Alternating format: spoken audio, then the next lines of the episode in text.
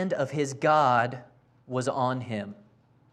For Ezra had set his heart to study the law of the Lord and to do it and to teach his statutes and rules in Israel. So it says that God's hand was on Ezra because he made a decision. He was going to study, obey, and teach God's word. He was going to study, obey, and teach God's word. So that's the three points, right? Ezra was obviously a Baptist. So we're going to go through these three things study, obey. Some of you got that joke. Three points, maybe a poem at the end, right? Um, but study, obey, and teach. So let's look at these, okay, one by one. Study. So if you're around here enough, you'll hear this over and over again, right? Study God's word. Study God's word. Pastor Jeremy, when he is here, um, uh, be praying for him. He's wrapping up his vacation. He and his family, they've been having a great time uh, from the, the couple of texts I've got from him. Usually they're silly pictures that he's sending me. But um, so he, you know he's having a good time. Um, but you'll hear, you know, he goes through a passage of God's word, and we as a church family study through a book of the Bible together, right? So it's a big part of our church, what we do here. And, and you hear quiet time, right? Your devotions, have your quiet time all the time. Um, we hear that. But too often, kind of what we do with quiet time, right? If you're in the Word of Life quiet time, those of you that are familiar, the adult version, right? You've got a passage to read. So today we read Psalm 77. Uh, and then it, you know, there's a little commentary, but it asks you two questions. You know, what did the writer say? How can I apply this to my life? And a lot of times we'll get, we'll get it and we'll open and we'll read. And then, you know, we'll, we'll fill in, and answer the two questions as, as few words as possible. Uh, and then, you know, close it. We'll be done, right? And I had my quiet time. Check it off, right? Um, but the boys in my small group uh, on Sunday nights know, you know, I get on them, right? It's not, one, you got to have your quiet time in the first place. But two, it's not just reading God's word. Just reading the Bible is not studying it, right? Ezra said he was going to study God's word. And students, right, hopefully you are masters of study. Um, and it kind of makes me think of I was uh, at Wayne Christian. Uh, I got to administer Hope's uh, AP English Composition and Literature. Is that what it was? Right? They got me because I know nothing about it, so I can't help the students at all. Um, but in there, you know, you think of a student on an exam and like an AP exam, and, and they've got to write these essays, right? It's like three or something, I don't know, three essays. Uh, so, so they have to study, and to be able to write an essay, do you guys, did anybody like essay questions on your exams when you were in school? No, everybody's shaking their head. Nobody, because you actually had to know, Miss Sue, you liked them the, the moms back here likes essays because you actually have to know what you're talking about right to, to be able to get there and answer the question and, and all of this stuff and I, I took ap history in high school and bombed my ap history exam but that's all right. I loved history uh, uh, but you have to you know understand the concept and be able to explain it to someone else and all that. And so we think of studying god's word. That's the way we should think about it. Think about studying for an essay exam right? Being able to take it digest it, and explain it to somebody else in your own words right? That's the way we should study god's word. It's not just coming up and and you know reading it and saying okay well i'll check this box you know fill in the blanks in my quiet time and and call it done. Um, but we need to study god's word with as much enthusiasm as a student trying to ace a final exam that's the way we should look at God's word. I tell my boys in small groups, right? Uh, you, you come to church and somebody you know preaches to you, and it's kind of like when you're in a hurry in the morning and you're going past one of those you know the tropical smoothie places, and they go and they mix all the stuff and blend it up in the blender. I love smoothies, right? But they blend it up in the blender and hand it to you, and you're drinking this liquid, you know, stuff, and it tastes great, right? And it's kind of nutritious, right? But it's not the same as sitting down on Memorial Day with a steak that you just grilled on your own grill and a steak knife and a fork and cutting into it and eating your own food, right? That is what we should look for when we're studying God's Word. Taking out our steak knife and our fork and cutting our own food. And that's really how we should get into God's Word. Ezra looked at this and he said, you know what? I'm going to, you know, dedicate my life to studying what God's Word says. Not just reading it, not just having kind of this knowledge from being around it, but actually study it for myself. And Joshua, you know, when, when, Moses was telling Joshua, he said, meditate on it, right? Meditate on it day and night. Now, that doesn't mean, you know, sitting there and crossing your legs, going, um, all the time, okay? Because that's not going to help you any.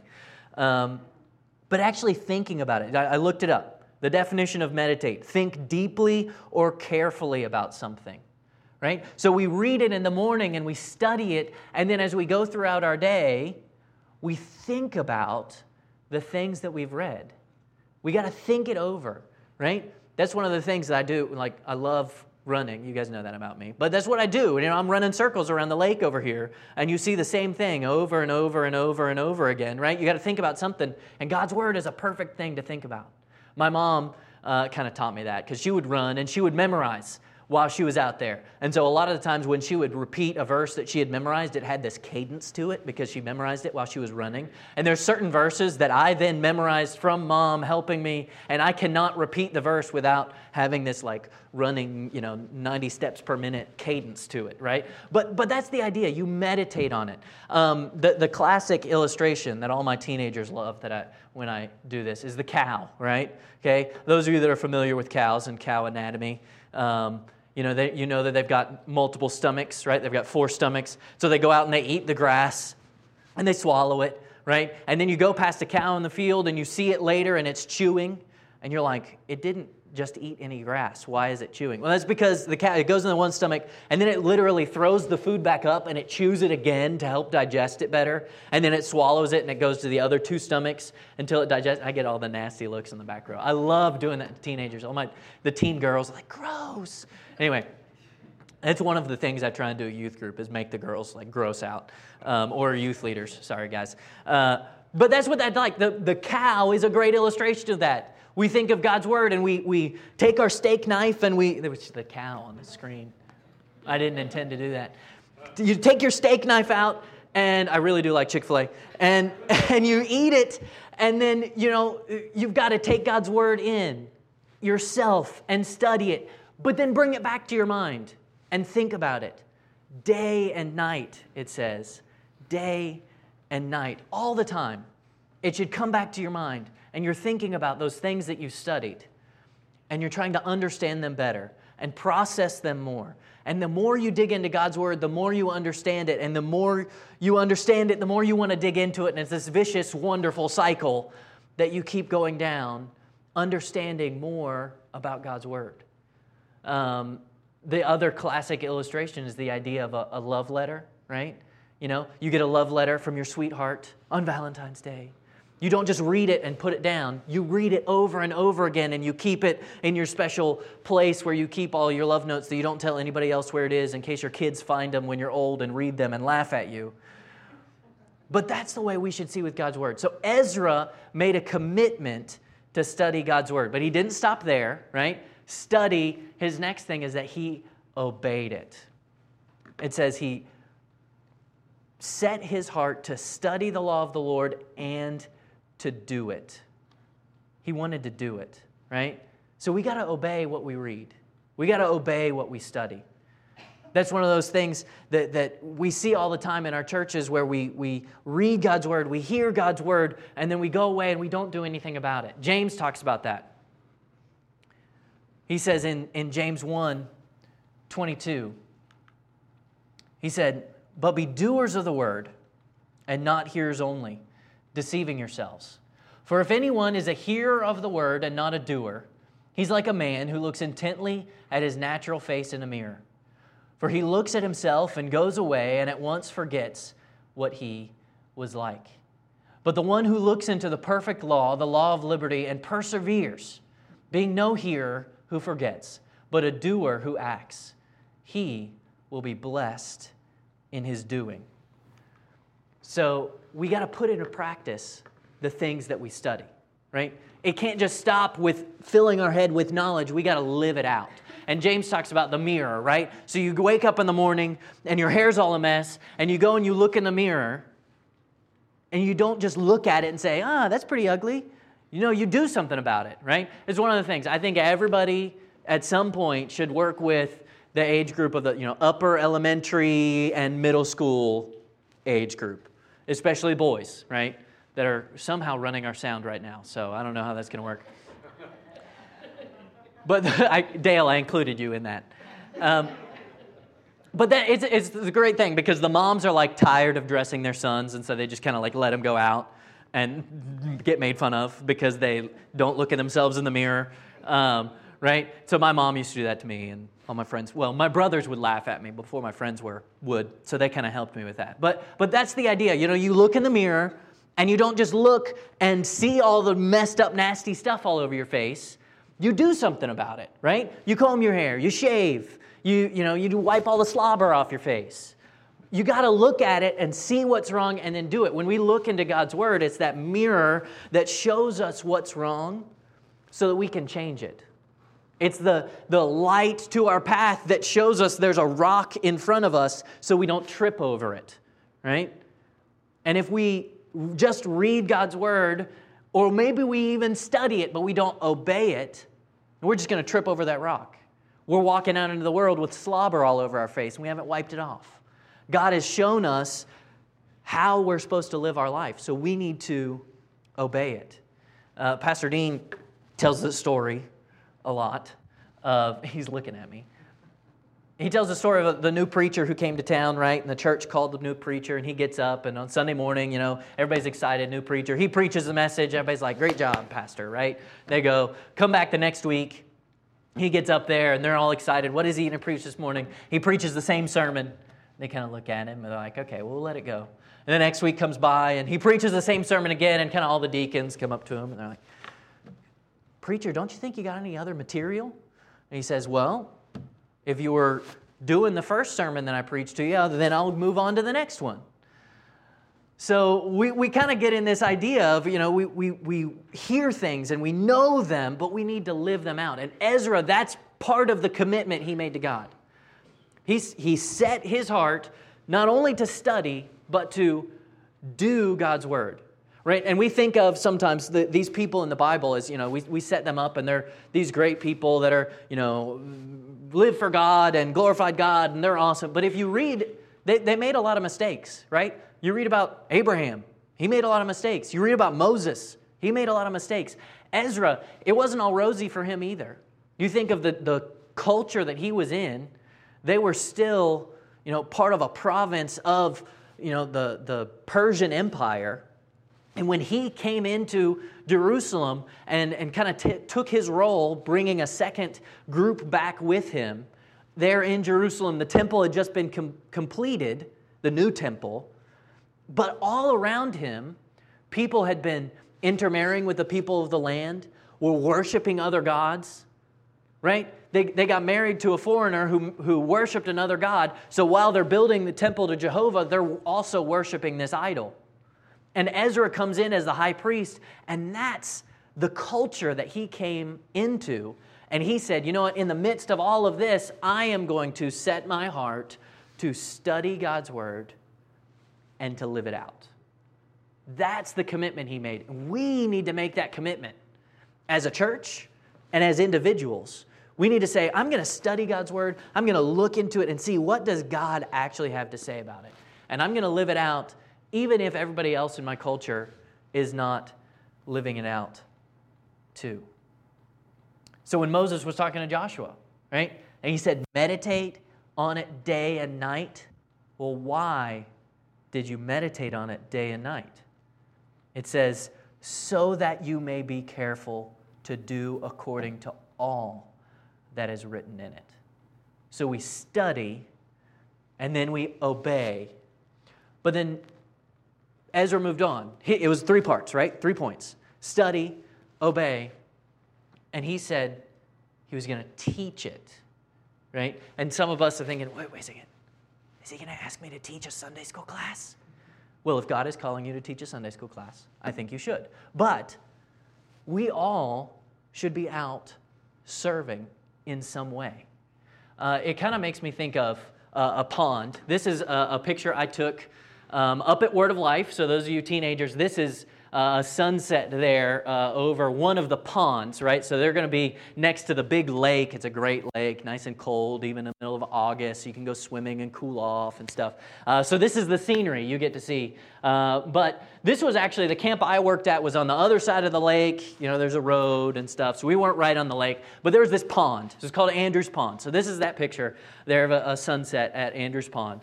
Um, and Andrews Pond is awesome right? Beautiful area. You see the pine trees and stuff. We as a staff went out and actually had this big cardboard cutout life size of a moose that we'd put on the far side of the lake so that when people stand there, they're like, oh, is that a moose? And then they stand there for 30 minutes and realize it's not moving and they figure it out. But, um, but this is a great place. The thing is, the picture doesn't really do it justice. One, because it's way more beautiful than that. Two, uh, it stinks. I'll just put it to you. It stinks. This, this pond, Andrews Pond, just reeks.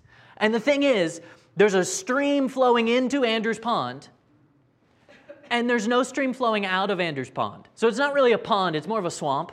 And it looks gorgeous, but it smells horrible. And there's nothing in it that is alive that you would want. Like I'd see kids trying, you know, fish, and they'd be standing there, and I'm like, if you pull anything out of there, please throw it back because it's not going to be something you want. They said no swimming. One person was out in a canoe and fell and had to swim back to shore and pull leeches off of it. True story. Gross, okay? Don't worry, moms. Your kids will not be at this lake, that will be the pond, swamp. They'll be at the actual lake that's nice, okay, that you can swim in. But that's what happens, right? When you've got a stream flowing into a pond, but no exit, the water just sits there and eventually it becomes a swamp. And sadly, that's the way many Christians are, right? There's a stream of living water flowing into them, but there's nothing flowing out. And so the water just sits there and gets nasty and gross, and nobody wants any of that. And so, what Ezra, when he purposed in his heart, he, he set his heart to study and then obey, he said, I'm going to teach others the statutes and rules that I study in God's Word, right? So if we are not out there making disciples, we're not really obeying the Bible anyway. Right? If we're going to do it, we're going to obey, we're going to be out there making disciples, right? That's the Great Commission, right? Go and make disciples of all nations. And that begins and ends with evangelism. Okay? So if you are not out there making disciples, you're not really obeying God's word. You can study it and do those things that you see, right? You don't drink, you don't cuss, you don't chew, you don't run with girls that do. Um, but if you're not making disciples, then you're not fully obeying God's word. And so this is what we're told to do. We need to go out and teach others. Even if you're not standing up in front of a class teaching them, you need to teach them by the way you live your life. And you might think, you know, how do I make disciples? Well, come on Wednesday nights. Pastor Jeremy's doing a great study called Multiply, and he'll help you learn how to do that. But basically, it's really simple. 1 Corinthians 11 1 says, Be imitators of me as I am of Christ. Be imitators of me as I am as Christ. Paul is telling the Corinthians, Look, follow me as I'm trying to follow Christ. He wasn't putting himself up as this, this you know, model of perfection that everybody was supposed to mimic. What he was saying is, look, I'm trying to follow Jesus. Come along with me. And that's how you make disciples. You can think, oh, well, I need to be, you know, I need to get this area of my life right before I can go out and make disciples. No, you don't find that anywhere in the Bible. Oh, well, I need to go, you know, get this fixed, or I need to be more mature before. No. You just need to be moving in the right direction, studying and obeying God's word yourself, and bringing other people along with you. So you can look at other people and say, Look, I'm following Jesus. Come with me. I'm following Jesus. Come with me. That's what Paul was saying here. Be imitators of me as I am of Christ. This is something that we try to do in our uh, Word of Life programs. Um, and, and, most all you know already, you know, we're, we're even switching over our children's ministries to Word of Life. Um, so instead of right, uh, what is it, Cubbies, Sparks, and T&T. It'll now be, you know, Gopher Buddies, and then Olympians, and then that flows right into our teens. And in that, there's the challenge to memorize you know scripture and have your quiet time and do christian service and all of these things that we challenge our kids to do right um, but the leaders are challenged to do that too and we say hey leaders you need to be memorizing these same verses as the kids right it's all god's word do these things and the reason we do that is because it's kind of hard to ask a kid to memorize god's word if you're not doing it yourself right so if we are all working together and being disciples and following Christ, and we follow along and we bring those people with us, right? We're following Christ and we say, Follow me as I follow Christ. Come along and we can work together. We can live life on life, right? You'll hear that phrase a lot around here life on life. We're living life together, making disciples, trying to help each other out become more like Christ, right? That's why we're here. So it kind of all comes down, and I know we've talked about these keys to success, um, but we kind of have to understand well, how do we measure success? Right? What is success? I've not really given you a good definition. Um, but in the book of Matthew, also in the book of Luke, Jesus gives two different parables. Okay? The parable of the talents, right? And they're two different parables. You don't want to get them confused in one of them, in Matthew, a rich man, a ruler, gives his servants different you know, amounts of money and says, Go make more money while I'm gone. Okay? In Luke, he gives everybody the same amount of money and says, Go make money while I'm gone. Um, and when he comes back, he, he calls all the, the people to himself and he says, Okay, well, what, you know, how much money did you, did you make? You know, what, what was the, the, your success rate, right? We're going to say. And they come up to him and they all report a little differently, right? in Matthew, you know, the, the one has five talents and he comes back. and He says, Look, I made five more. And then he says, I had two talents. Well, now I had two more. And then the one comes and he's like, Hey, you only gave me one, and I went and buried it in the ground. Here I dug it up. Here's it back. Right? And Jesus answers them and he says, You know, you two that, that made the money, you went out and you worked, you did good. I'm going to reward you. You were faithful. You that didn't do anything, you just sat there buried my money in the ground.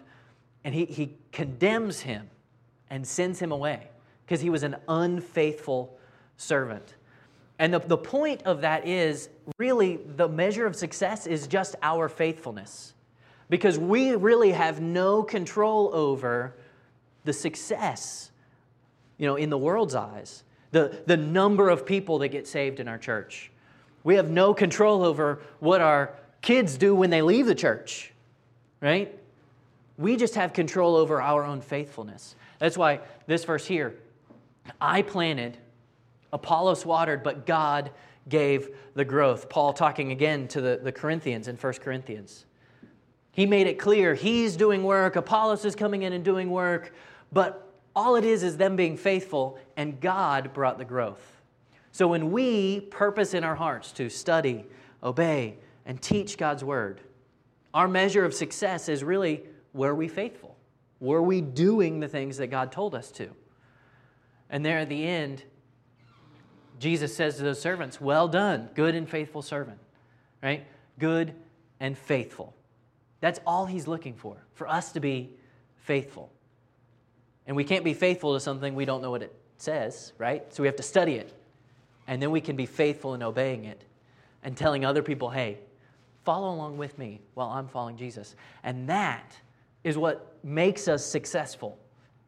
It's faithfulness to God's word and to living it out to the best of our ability. It's not, you know, having a big program.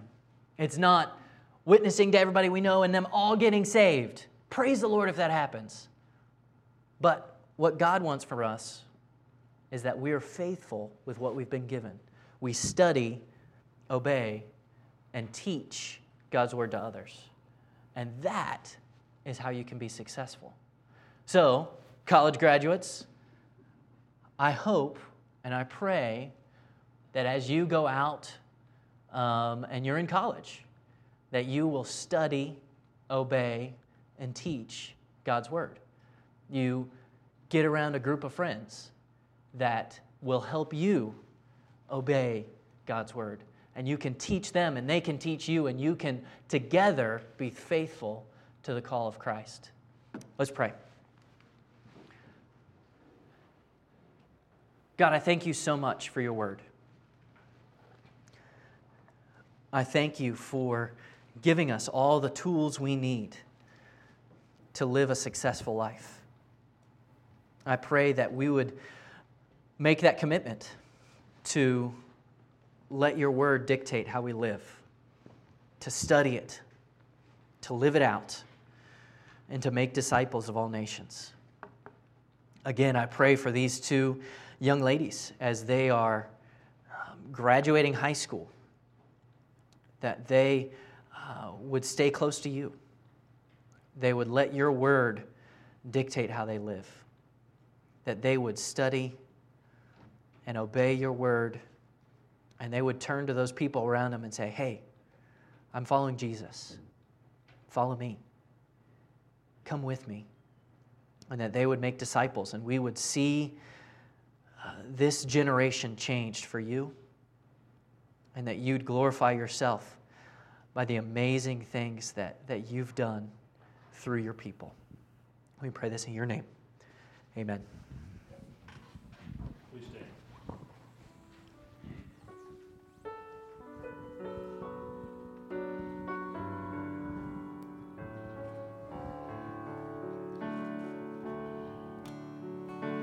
Be thou my vision, O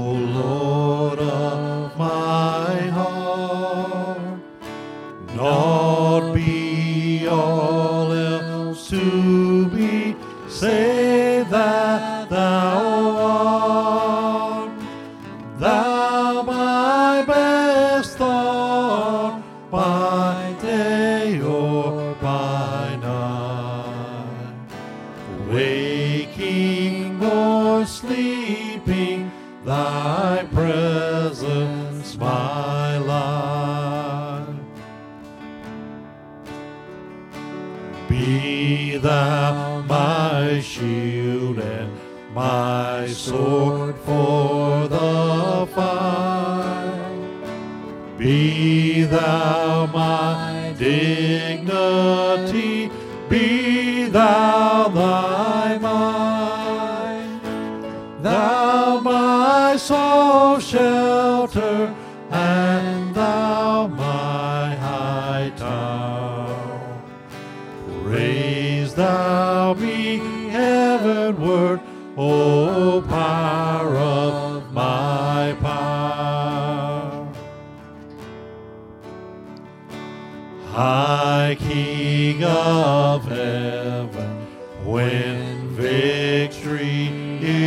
is may I reach heaven's joys, O bright heaven's sun. Heart of my own heart, whatever befall, still be my vision,